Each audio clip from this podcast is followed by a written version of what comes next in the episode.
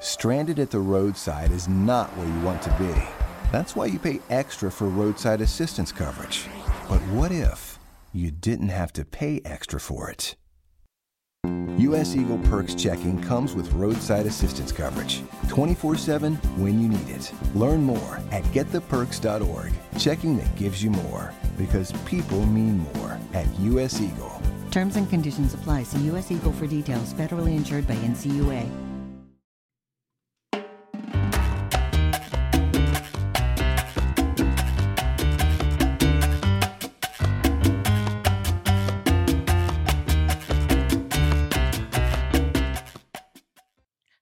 I'm Barbara Ann Garcia, healthcare advocate, strong woman athlete, and the host of Healthcare Untold.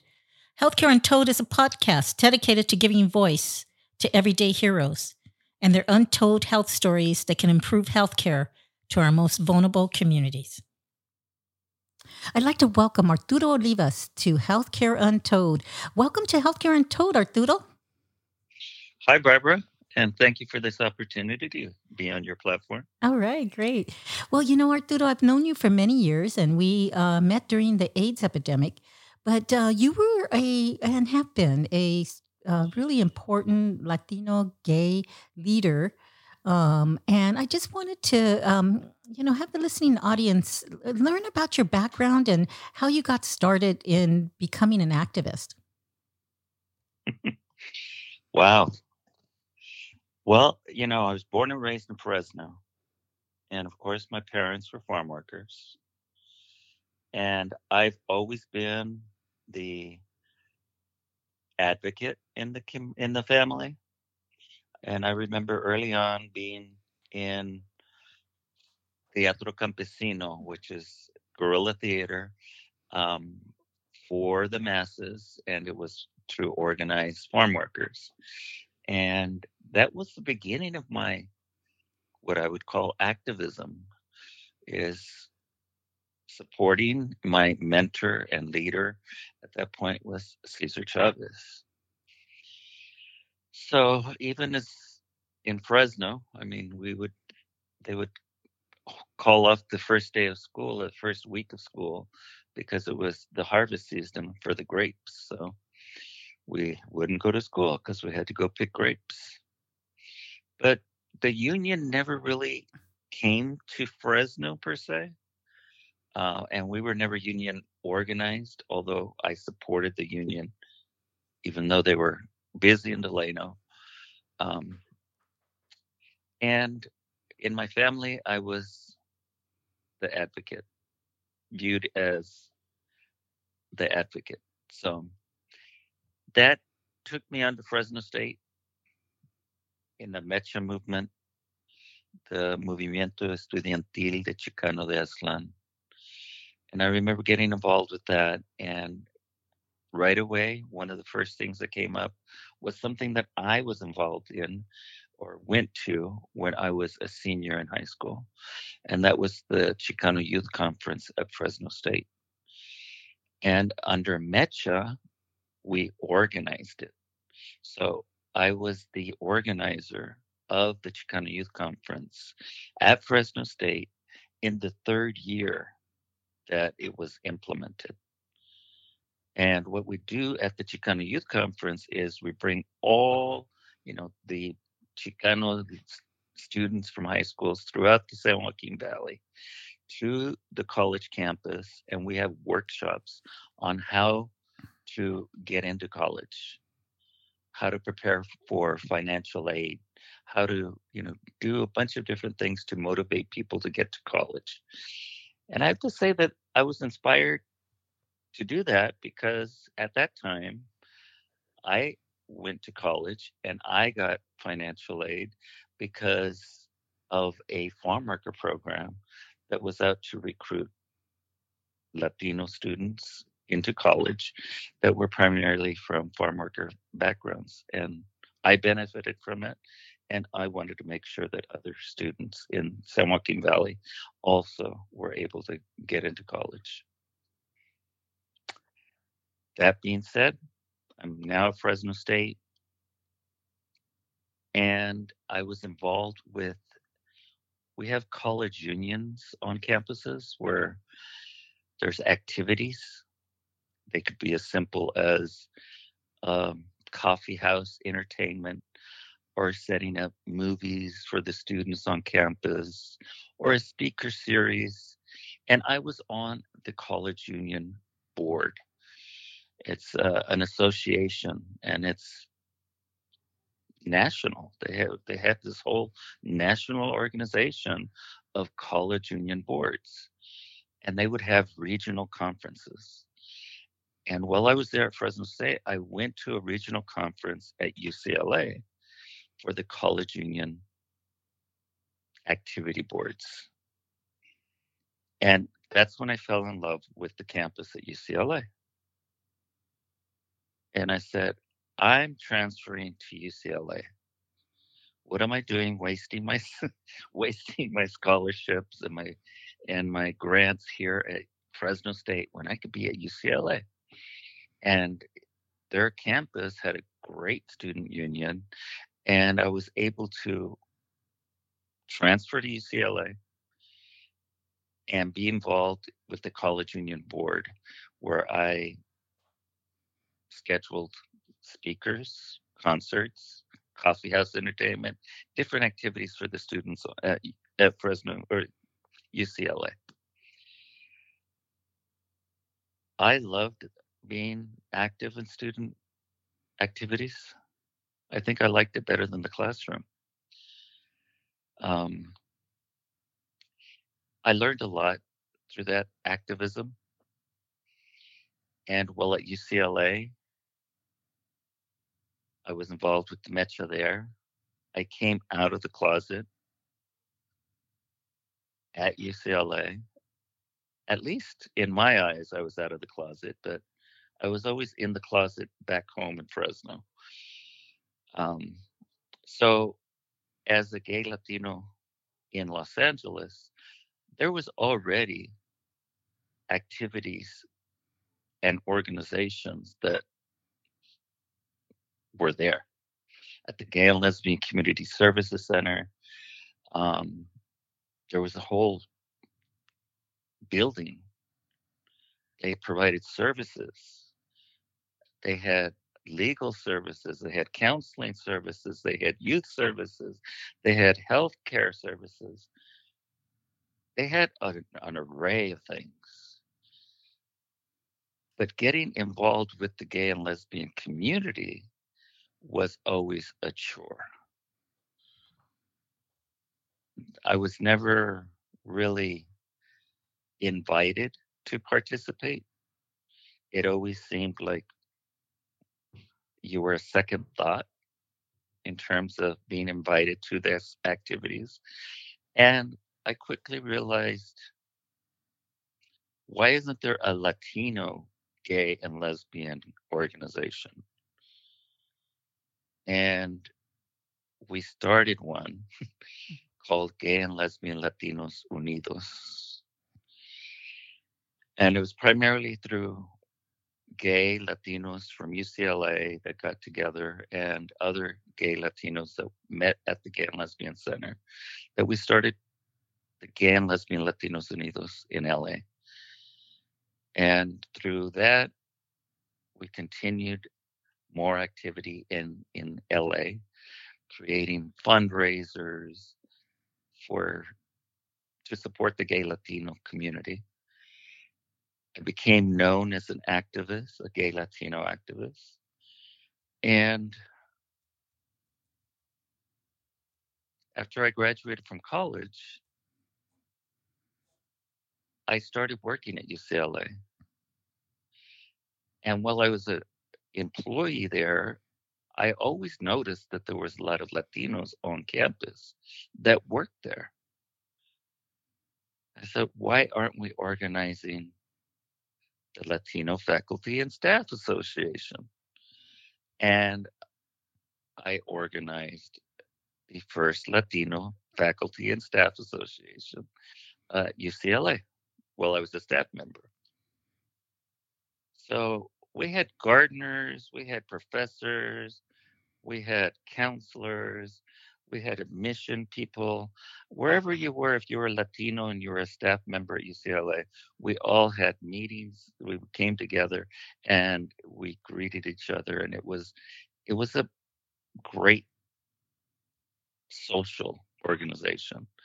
But again, again, that became politicized by we then were the group that needed to be met with whenever there was going to be a new chancellor that was going to be interviewed. So each time we organized an organization, it always then developed a foundation that had different platforms where you could advocate for Latino inclusive, inclusivity. And after I left UCLA, I then became a staff member. I was recruited by, to be the second in command at the Gay and Lesbian Community Services Center in 1981.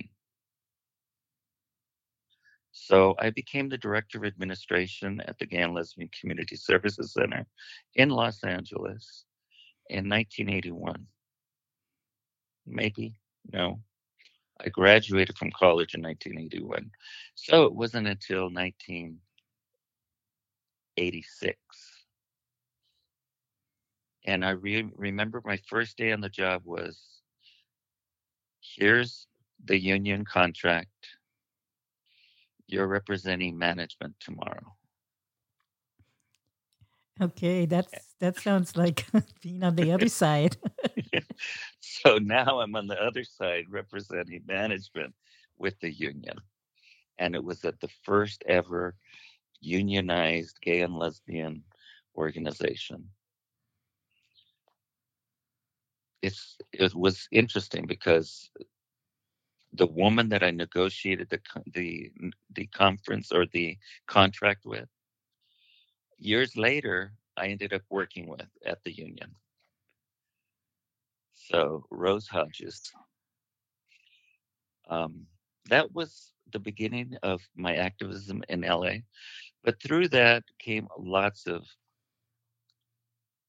well, platforms to be visibly active, visible on television, um, this was the beginning of the whole HIV AIDS era. And being the only, quote, Latino in administration at the Gay and Lesbian Center, you then became the spokesperson for the Spanish speaking media. And I have to say, that's when my real outing process started. You mean your family seeing you on TV? Yes, my aunt who lives in Los Angeles told my parents they saw um, me on television, but they didn't understand why I was an administrator at the Gay and Lesbian Community Services Center. Right. And that again was the open door to go and tell my family yes, I am openly gay and lesbian. Um, so, but that opportunity didn't happen right away. Well, you know, that's an interesting point, um, Arturo, because it seems that in your career, you've had to, you know, really live in multiple worlds um, in terms of uh, your career and your um, your family um, in terms of being uh, part of the farmworker movement, um, and then moving on to becoming part of um, the gay lesbian uh, community. And you know, back then we only had uh, gay lesbian. We didn't have transgender and uh, all the QIA um, kind of um, abbreviations to that. And I can remember even trying to bring in the bisexual connotation was also a challenge for some of the, uh, you know, the individuals who had, I think, fought for the rights of gay lesbians, right? Um, and right. so you've kind of had to move into all those worlds. And I know it came with sometimes conflict.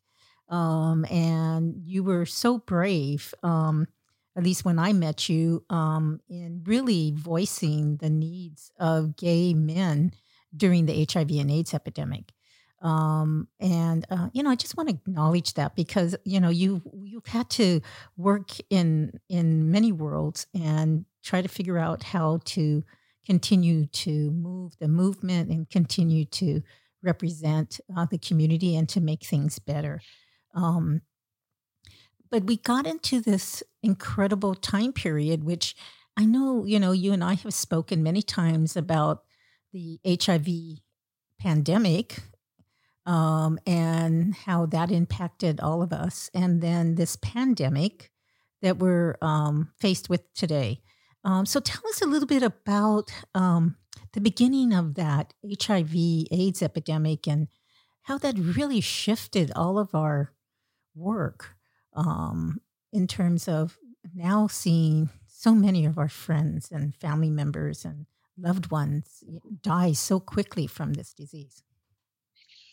Yes, that was it was devastating to go through um, the whole HIV AIDS crisis, and we really didn't know what we were getting into. Um, it was always it's not really happening to us. Maybe it's the fringe of our community that's getting AIDS or HIV AIDS. And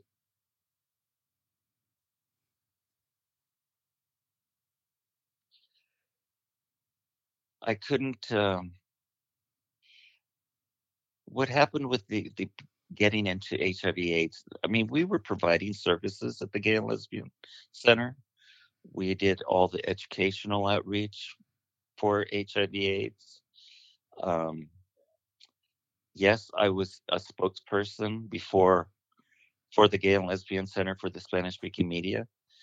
And by this time, when state senator at that time, Art Torres, was asked by Congressman Roybal if he knew of any gay Latinos that could go to Washington, D.C., because he was putting together a committee.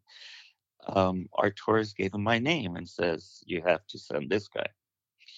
And so when I got a call from Roybal's office, Congressman Roybal at that time, um, saying that the Center for Disease Control was putting together a, a committee of minorities to address AIDS and HIV in minority communities. And of course, I'm the director of administration at the Gay and Lesbian Center, uh, there's already AIDS Project Los Angeles. Why don't you contact them? No, no. We got your name. We want you to come. And I was very hesitant, but they said they would be sending me information. It was around the holiday season, let's say Halloweenish of that year to eight, 1985. And I got a packet in the mail. And I was just ready to go off to vacation in Arizona. Took the packet with me, read it, and no, I mean, lo and behold, at the same vacation, my own partner is diagnosed with pneumonia in Arizona. We had just gotten together.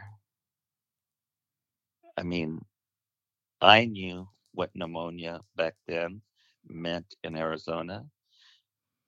And we drove back to California, where he went to visit his quote gay doctor. And the doctor admitted him to Huntington Memorial Hospital in Pasadena, where he was then diagnosed with HIV AIDS, Kaposi sarcoma, and pneumonia. So that's full blown AIDS. And just like this pandemic, where everybody's scared of COVID and everybody's needing to dress up in PPE, which now we know is protective, uh, personal protective equipment. We had to gown up just like that during the whole HIV/AIDS crisis. Whenever we went to the hospital to visit a patient with AIDS, and gowns, masks, everything. So it was not as stringent as COVID because we could still visit the people in the hospital. But even if you were um, the spouse, you could not go in. And at this point, you couldn't be spouses for same sex marriages. That's right. That's right. You know, there was there was no legal boundaries there. You you were his friend and that was it.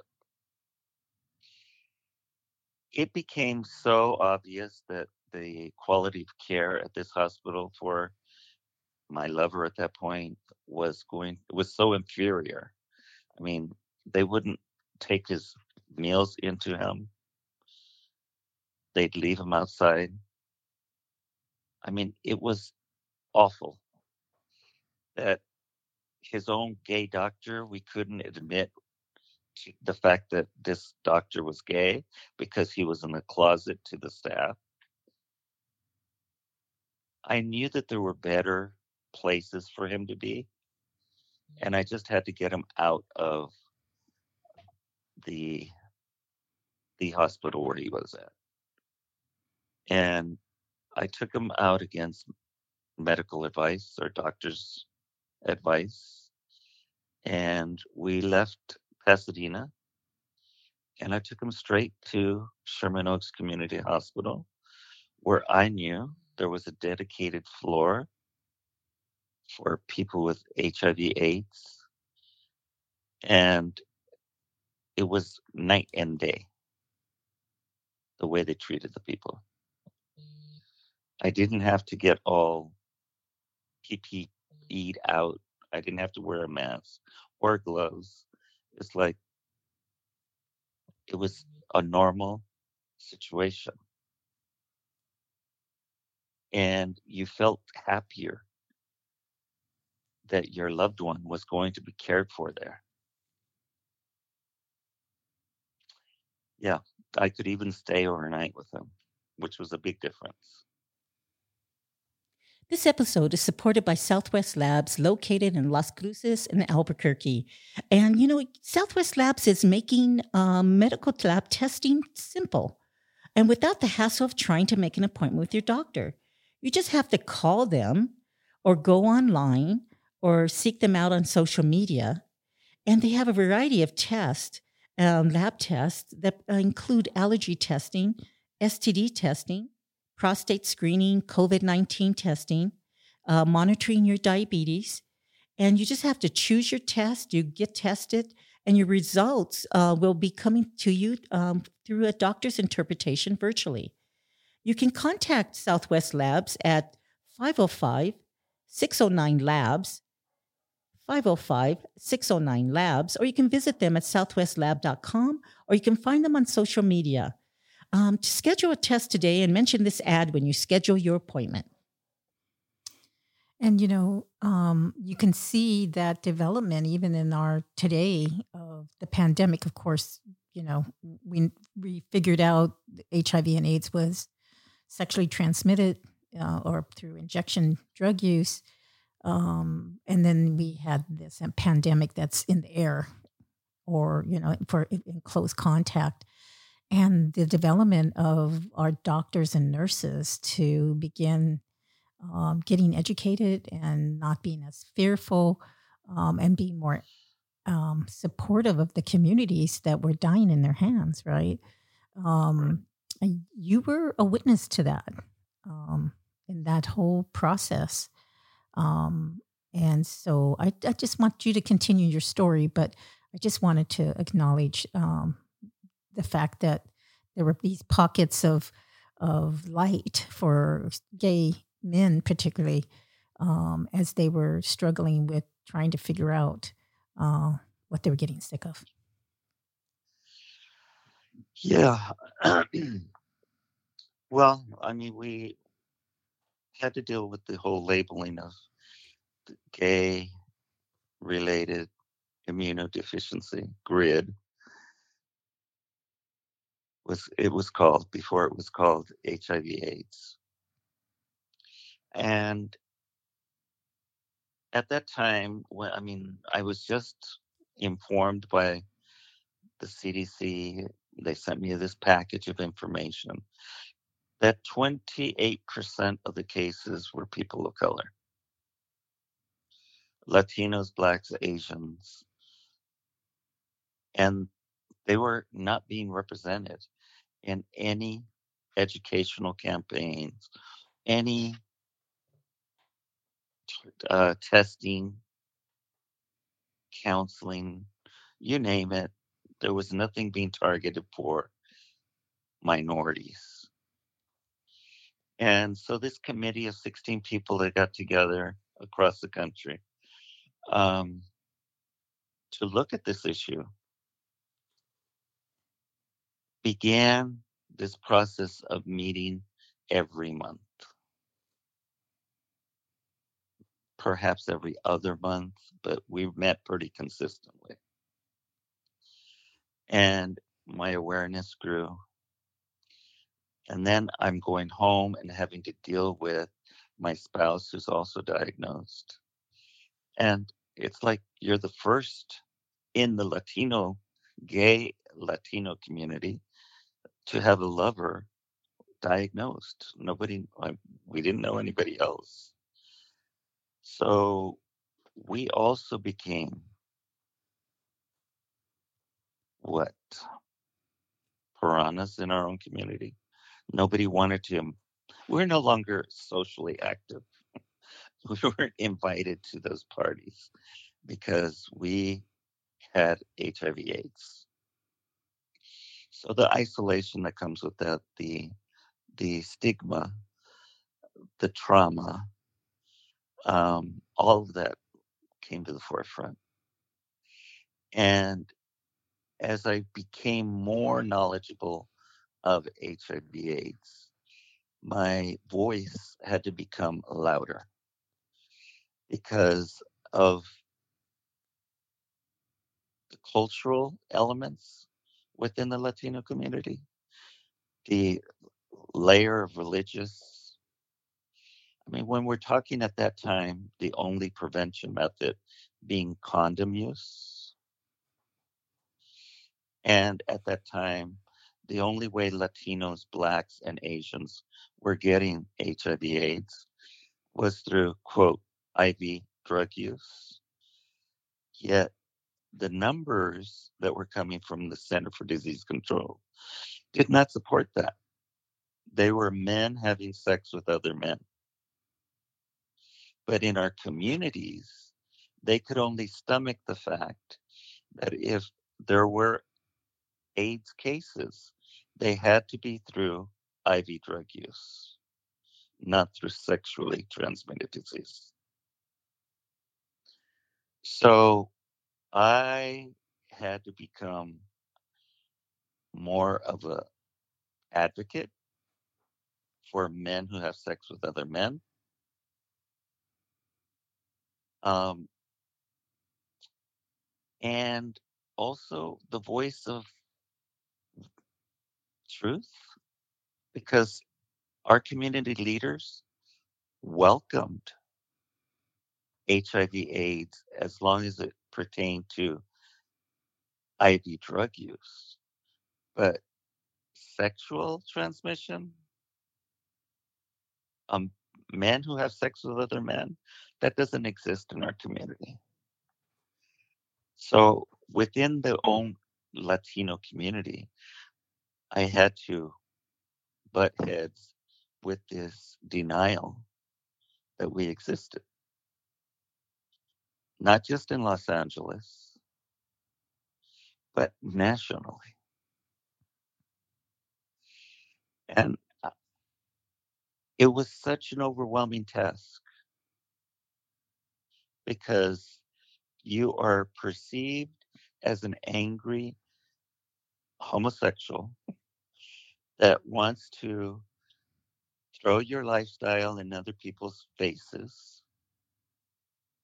And it was not a welcoming environment. So it was a very hostile environment. And then I'm dealing with it personally. Because I have a spouse that is diagnosed with it. He has children who have to live with it. His kids were kicked out of elementary school when they found out their dad had HIV AIDS and were told they had to take an HIV test before they could come back to school.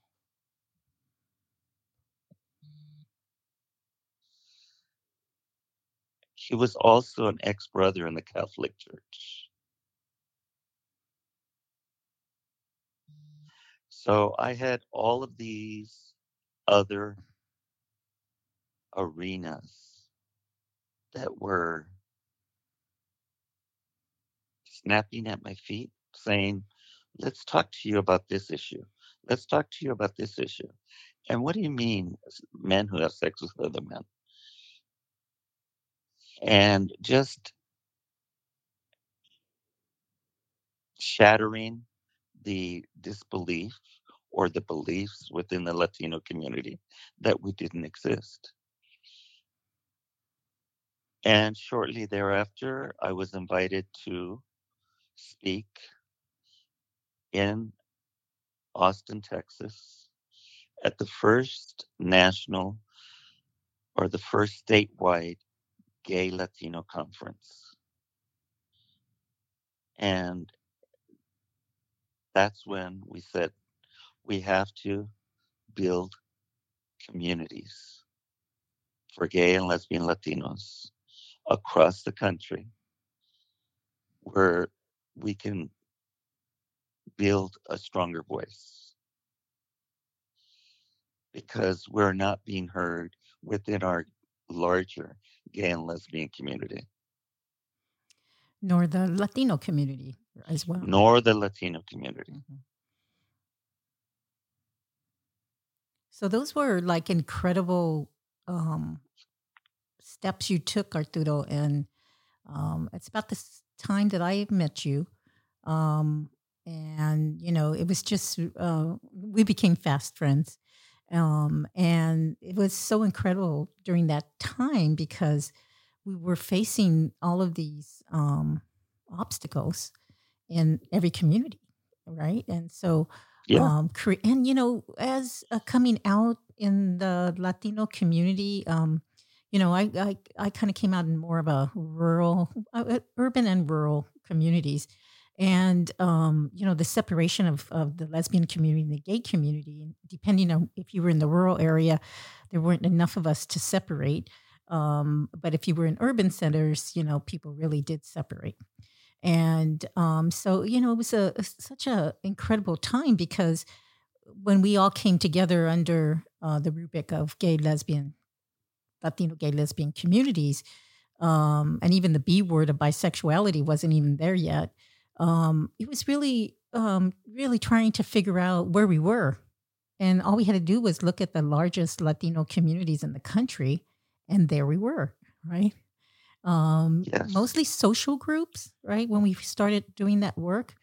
Um, and quickly we had to engage in that whole integration of HIV and AIDS into those organizations. And so, you know, that's I, that's one of the reasons I wanted to interview you because you know, I don't want this history to be lost of the kind of work that you had to do and you know the discrimination and the pain that you went through uh, to try to improve conditions for individuals to seek care and to live as you always say, wonderful, whole, and complete lives. And so um, I know that um, this story has a much longer tail to it, but uh, continue, Arturo, and, and tell us a little bit more about how you managed to, I think, deal with you know the loss of lives, and because I think it's so important. You know, so many Latinos have died in this um, pandemic, and it's such a silent grief and I guess the one thing we learned through the HIV and AIDS epidemic was how to grieve. Um, and because we were kind of invisible, and you know, people like yourself really helped others to, you know, begin to um, heal themselves uh, from the great loss, but also to be proud of who they were. Give us more. Yeah, I I do have to give lots of credit to the larger gay and lesbian community in terms of how they addressed the whole HIV AIDS crisis and coping mechanisms. Because without that, I wouldn't have learned meditation. I wouldn't have learned um, different alternative technologies or let's say alternative treatments um, for coping because personally i have never really seen a therapist to talk about issues um, i knew i had a spouse from the day of diagnosis to the day of death was nine months with HIV AIDS. So that's how quick people were dying when they were diagnosed with AIDS and they were a minority. And it's no different now with COVID. Minorities are mm. overrepresented in terms of COVID cases. Why? it's been a historical historical health outcome for us to be overrepresented in any of these preventable diseases. And there's no education.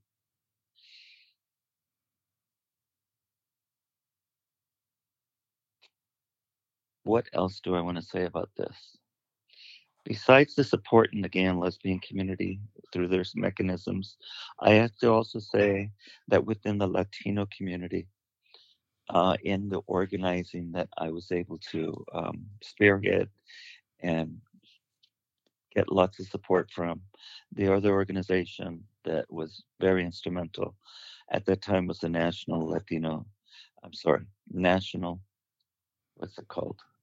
NCLR, National Council de la Raza. Mm-hmm. And they're now called United. Unidos, Unidos. Mm-hmm. Mm-hmm. Um, but the National Council de la, Raza was very instrumental in assisting us in developing a national Latino, lesbian, and gay organization called Llegó, the, an organization that was short lived, but served its purpose in terms of developing a voice for gay and lesbian Latinos and HIV AIDS. And it was based in Washington, D.C. And that was an offshoot of the National Minority AIDS Council. So, yeah, there was a lot of development that took place during my years. There was a lot to learn in terms of organizing on a national level because Latinos aren't homogenous. We are made up of Mexicanos, Puerto Ricanos, Cubanos, um, Sudamericanos. I mean, just to organize in those different communities requires different skill sets. That's right. And, you know, as someone who has fought um, for justice for um, your lifetime, and then also, you know, being able to represent multiple communities. Um, you know, we have a whole group of young people today who are doing their work. Um, and and then we have a whole community that has been silenced by COVID. Um, and I just wonder, you know, to give us some of your advice, Arturo, from your life of activism uh, for the next generation to think about what they need to kind of keep in mind as they're doing their protests, as they're doing their organizing, um, and even creating organizations to represent, um, you know, our, our communities. And you know, we've um, we're, we're what you know the, the browning of America is happening, and Yes. and yet we don't see the development of these mutual benefit organizations like we did in our time. Um, and I just wonder if you could share with the listening audience some thoughts of the future and also some advice um, of how to continue. Um, and you've done such a beautiful job of um, healing yourself and, and through your community and you know through your loved ones and you know you have a wonderful family that supports you um, and you know that took a lot of work and a lot of bravery um, so share share with the listening audience some of your thoughts and um, advice Some of my thoughts. Uh, it was it was very very eye opening when I mean during 2008 we all knew the economy took a nosedive. Everybody had to recreate themselves. Well, I went into doing taxes and I took a job at H&R Block. And as a manager of an office there, this young Latina receptionist comes up to me and she says, Arturo, do you know a person by the name of, and I'll say Dennis Medina? Yes, why do you ask? And she says, from Texas? I said, yes, why do you ask? She says, so you are the Arturo Olivas that I'm reading about. I said, what do you mean? She had a- an assignment through her Chicano studies at Cal State LA, and she's reading this book about queer brown lives. And I guess there's, I'm in this book, and she's telling me, wow, you, you, you, you made history. And I didn't stop to think at that point that I had been made history or been a part of history because it was what we had to deal with to live, to be ourselves. It wasn't a rallying cry, it was it was for our existence. And she was so flabbergasted that, you know, how could I have done all this stuff and not been so proud of what I've done? It's not like I wasn't proud. There was no platform for it to espouse itself. And I guess I found out that day that I was in a book you were made history it's called Queer Brown Lives. And now it's being taught at Chicano study classes, at least in LA it was. And I support those scholars that are trying to teach our youth that there is another way of organizing. It's social media has put such a it's it's crippled us in terms of being able to verbalize and mobilize mobilize our community in a personal way. except Arturo. We at Healthcare Untold recognize you as one of our heroes and also a history maker uh, for gay Latino men.